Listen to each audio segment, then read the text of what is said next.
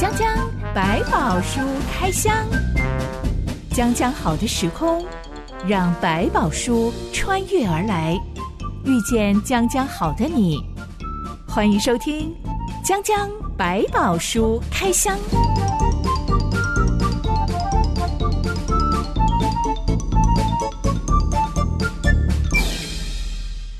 百宝书里有白宝，让知心和下凡哥为你开箱来挖宝。Hello，我是知心。Hello，下凡哥。近年来，全球经济衰退，大家越来越常听到什么通货膨胀啊、不景气呀、这一类的词。是下凡哥，你自己对于经济衰退有感吗？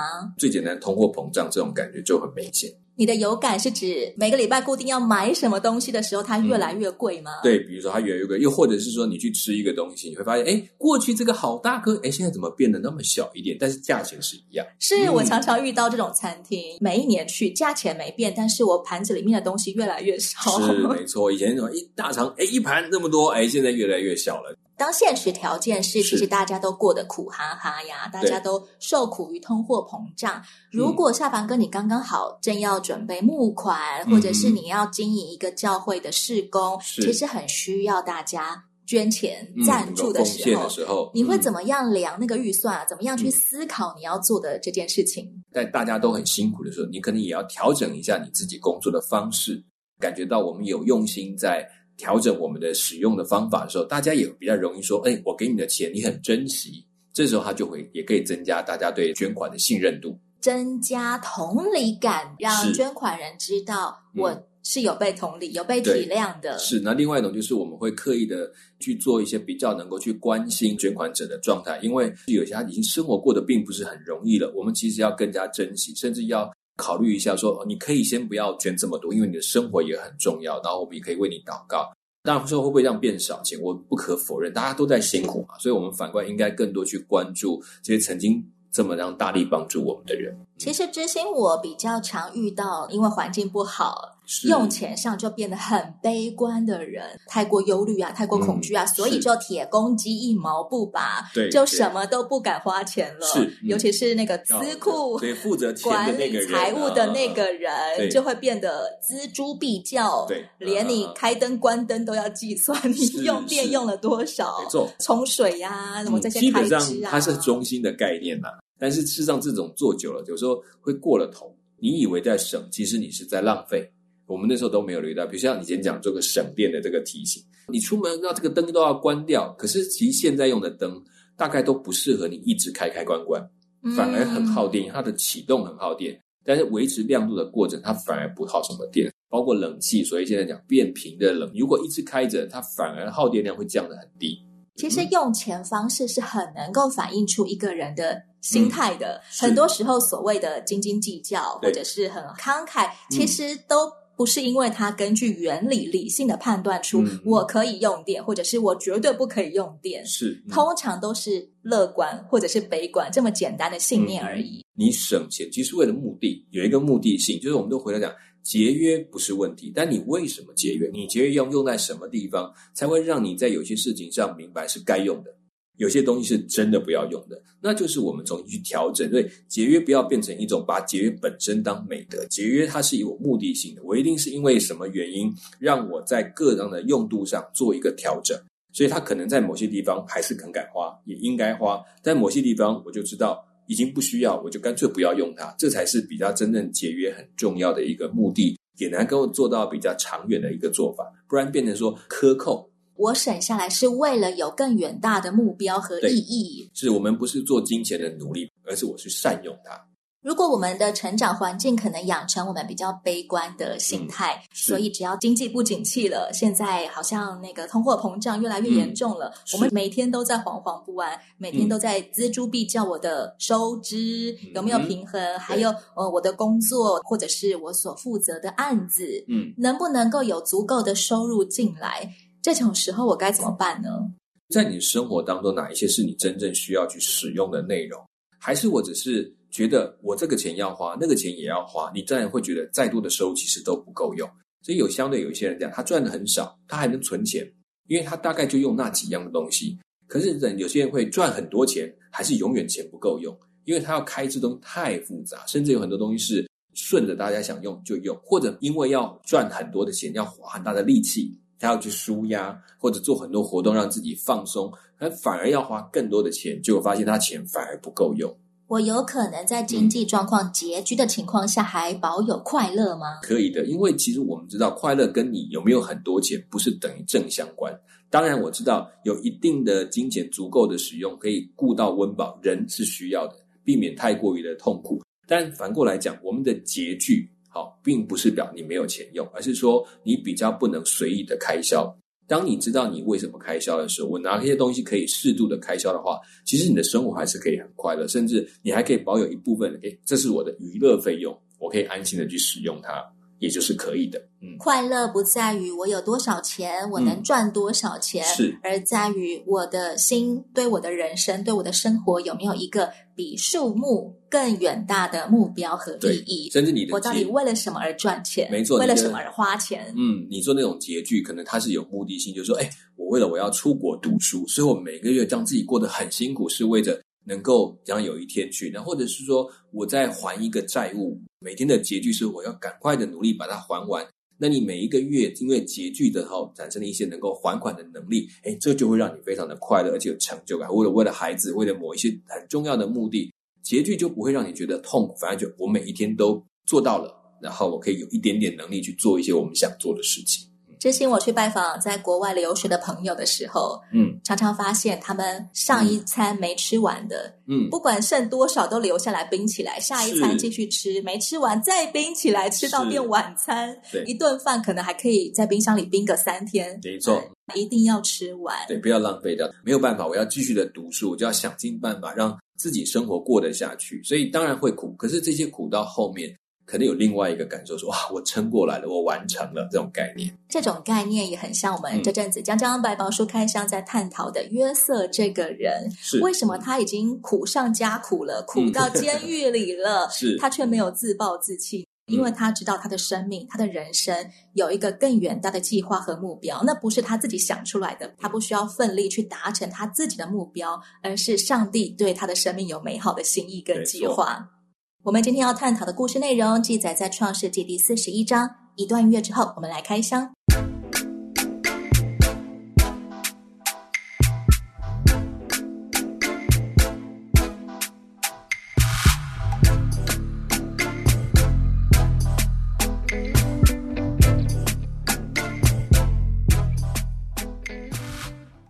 神乎其技的解出埃及法老王的梦的含义，就是瘦母牛吃掉胖母牛的梦，还有细瘦的麦穗吃掉饱满麦穗的梦。嗯、当场法老王跟全场大臣一致公认，嗯、对，天上的神就是在预告我们接下来会有七年风调雨顺，是，然后会有七年干旱饥荒。最适合来管理全埃及粮食、进行十四年储备粮食计划的总经理，呃，总理大臣，对，非约瑟莫属。是，哎，其实约瑟他上一秒还是监狱里的囚犯呢，而且约瑟他是希伯来人，不是埃及人。这么快就可以这种非我族裔又加上囚犯出身的人，嗯、大家公推他去做一个一人之下万人之上的职位，是好像太戏剧化了。嗯、我先讲有上帝的作为，这不可否认。当约瑟一讲出来，他们觉得打中了红心了。就是我们一直在担忧的，好像听起来最合理的解释就是这个。这个问题非常难，谁来处理这个问题呢？如果我用比较人的角度来思考，约瑟很适合。为什么？有问题就杀他。做不好就他背黑锅。对，而且你看，我们就是相信你，你那我们就把他杀了，不会影响任何人。法老也可以说：哇，原来这个人假冒神的名来给我乱解一通，好，他负责。十四年的粮食储备计划实在是太难了，对，没有人敢挑这个担子。对，而且你想想看，十四年呢，就我们讲前面七年的丰年，你怎么样去储备粮食，你都会得罪某一些人，因为你可能把它搜刮了，让他没有机会去所谓囤积，或者是趁机来做一个倾销的工作。那这个过程就啊，打断了人家很多的财路，会不会也造成一些问题？你在当中很多官可能也不好做。当然，这我是用很后宫的这个官场的想法去想。可是不可否认，确实让他来做，对整个在埃及里面王朝当中，不管法老或者是其他的官员来讲，都杀伤力最小。对国王来说，选拔像约瑟这种没有身家背景、派系背景的人，是，是不是也真的比较好，能够执行我们真的要做十四年的粮食规划计划？嗯嗯、不会变成今天我如果指派了某个财大家大的、大臣，结果变成他家族全部垄断我们全埃及的粮食通路了。嗯、也可能就像我们在好，就用华人在过去那种朝廷的官场里面，就讲，哎呀，这就是个肥缺啊。你看，一开始管理能够搜刮这些粮食，然后代表政府去购买，价钱都会好啊，比较好的价钱就可以买很多下来。那对商人来讲就损失到，我好不容易可以大大倾销，现在你把我收购走了，然后我不能做生意，用你的价钱，我可能就不合算。但他就得强势的去做，所以两边不能得罪，也不让这些官可能有一些贪的机会，可能在这当中被考虑进去。这是一连串的概念，但我觉得上帝的手就在推动这件事情，让他们现场就可以一致的同意说，让一个。他们可能原来瞧不起的一个主意来做一件这么重要的事情，现场没有任何大臣敢毛遂自荐说：“哎、嗯，不如就让某某农业大臣、管河流的大臣、管土地的大臣 来担任这个位置吧。”没有人敢这样子做耶。可以看得出来，就在这个里，我们讲，当然上帝的手在里面预备了很棒的一个时机。他们都觉得这是史缺吗？嗯这个里面又很棒，可是又很危险，因为如果七年之后没有荒年怎么办？或者七年也不够丰富又怎么办？这边都不是一件容易的事情。万一到了第八年没有干旱发生，雨水还是照样降下来，那么大家就一起把约瑟杀了吧？对，有可能发生这样的状况。圣经说，大家会一致推举约瑟，是因为有上帝的灵在他里头。是，大家都说没有人像你这样有聪明、有智慧。嗯、是，这我想是圣经里面的解释，我们也真的去确认它。对他们这个环境来讲，神明是具有一个神秘力量，所以有一个可以明白神明心意的人，那当然在这个当中也会相对的得到神明的引导跟保护。所以选择他也有这一部分很重要的理由，是没有错。他既然是神明所爱的，上帝所爱的，那相对的来讲，这些才能够一路按着神明的想法去发展。所以选择这个人也有原因，因为让他可以跟他的神对话。当时候的人都认为梦是神跟人沟通的桥梁管道，嗯、是，所以能够解梦的约瑟就是神人也。嗯、对，没错。所以他们来讲。某些所谓的祭司啊、先知的概念呢，就是好像是一个智慧的代表，是同样的名词一样。小法哥，你还看过哪些现代人？嗯、他因为掌握了一些没有人能够理解的知识、嗯，力量，是、嗯、被大家视为哎，真的有神与你同在耶。嗯，我觉得其实，在我们的社会里面，当然也会有一些你会看到，像过去某一些神秘人物啊，啊，身上可以做分身啊，当然后来用小派这种照片形成的、啊，就是。你说的是神棍吗？哎，类似这样，我们用这个来讲，就是也会有一些人似乎非常崇拜，你发现也会，他们就把他说的话都当圣旨一样，因为他跟神有关系，所以他们用这样的方法。那当然也会有一些在商业界，我们会觉得哇，叫经营之神，很多人就去听他的经营理念、想法，视为很重要的针砭，可以帮助他来改善他的企业啊，或等等。长得很正、很有名的就是网红女神。嗯，我们其实都很喜欢找一些。可以帮我们解决问题的人，只要他有些地方好像比我们厉害，但终究人有人的弱点，所以都会有失误的时候。其实他们称约瑟有上帝的灵在他里头，是其实也就是一种肤浅的看出他很有能力而已。嗯、对，但是对当时来讲是很够的证据，就是你看他已经能够解这个梦，表示他已经有特别的关系，因为在他们的祭祀当中，跟神明的特别关系不是每个都可以有，要特别的人。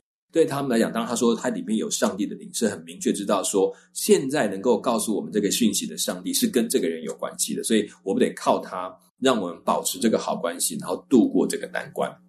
约瑟当天就从监狱里的罪犯一跃变成了泱泱埃及国的宰相，嗯、一人之下，万人之上。这一年，约瑟三十岁，他从十七岁被卖为奴隶起。总共吃了十三年的苦头，才终于谷底翻身。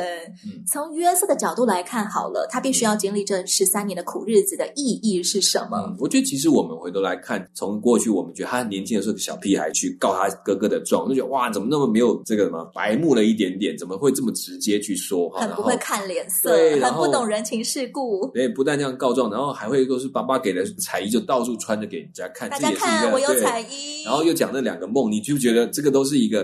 他其实很明白那个梦的概念跟意思，他都没有想到说，那讲出来他的哥哥怎么想，他的爸妈怎么想，他似乎都不去考虑这个事情，真的好嚣张。对对，但是这一切我们只能说他这还很天真、很单纯，就相信他的家人都对他是接受的哈。但回到了他，当他开始被卖掉，他开始可能怀疑很多事情，但是他还是很扎实的做一个波提法家的总管，应该说从一个奴隶慢慢做到总管，可是他收敛了多少脾气？学习了多少对人处事的方式，甚至波提法的太太狠狠打了他一巴掌，让他进了监狱当中。他以为他做的是正直，却得到一个不好的下场。我觉得都在磨练他在这样里面的一些个性，所以对对错是非之间的一个中间的宽度，所以可以去善待这么多的囚犯。不然的话，他可能就会觉得对就对，错就错，把你砍成两半。可是没有想到，他在这里面成为典狱长的左右手。你想想看，能够坐到这个位置。然后去帮他照顾那些难缠或者比较复杂的官家的罪犯，可见要有一定的手腕。他预备好这个部分，甚至在这里面，他带过的囚犯可能很多都出去回去他的原来的官职，帮他人脉都打好了。所以我正在想，在那个场所上面支持他当重要的这个宰相的角色的时候，这些人说不定都在里面，加上九正他的帮助，我想他的信誉就很高的。所以他还没有出来之前，他就已经建造在这个官场里面的一个。我们讲 reputation，就他的这个被可信度、被支持的程度，已经上帝安排一条非常长的路。夏凡哥，你在看像约瑟这种人，嗯、或者是很多的基督徒，他们可能生命当中也曾经有过低谷，嗯、然后又从谷底翻身，爬到了高山。嗯，你在看这样子的人的时候，你会觉得他们能够翻身的最大关键是他拿捏到了自己生命的意义，还是他终于拿捏了自己跟人的关系？我觉得跟人的关系很重要，这个他的觉察就是，其实他不是为了跟人建立更好的关系，但是他透过这些人的关系，觉察到自己生命的弱点，然后愿意在上帝面前让上帝来调整，在逆境的时候，他能持守他跟上帝的关系，就能够被改变。圣灵对他讲的话就有用，就能够影响他去成为一个更不一样的人，这时候才能够进到下一个。往上坡的过程，因为他知道了过去这里面他的人性当中哪一些造成他可能有一些失误。他学习虽然看起来是啊别人造成我的问题，可是也看到自己的一些可以更好的地方。他如果抓住这个东西，上帝就会培养他，慢慢的让所有的环境好像变成他的训练场，慢慢的培养他成为另外一个他过去觉得自己做不到的人。每一个愿意跟随上帝的人都一定会经历像约瑟这么样苦的历程 吗？不见得，不见得，不也不是有必要。因为我觉得我们回头来讲，就是圣经之兵是因为预备给我们在后世的人更明白上帝的心意。对约瑟来讲，他也在走一个认识上帝的过程，所以他们其实都为我们成为一个见解，成为一个历史的见证，一个历史的提醒，然后再记录在圣经当中，是在帮助我们。不一定我们都要走类似的路。但是都会在鼓励我们，当我们面对像约瑟这样的困境的时候，我是不是不被我的怒气、被我的愤怒抓住了，然后忘记这当中上帝愿意容许我们处在这种困难环境里面，可以学习的部分是什么？冤屈的部分，上帝帮你解决。可是你的生命的软弱部分，可以借这个机会好好的调整去面对，你就成为一个更好的人。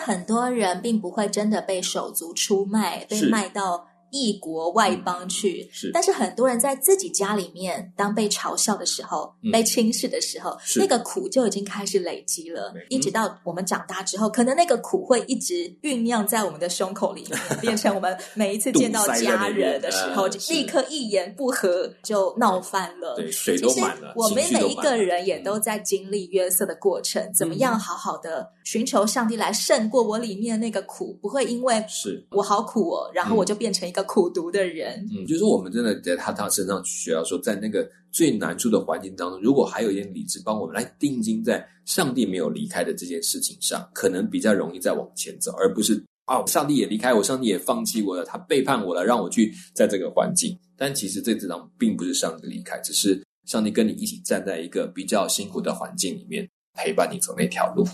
跟随神的人不会永远失望的。是。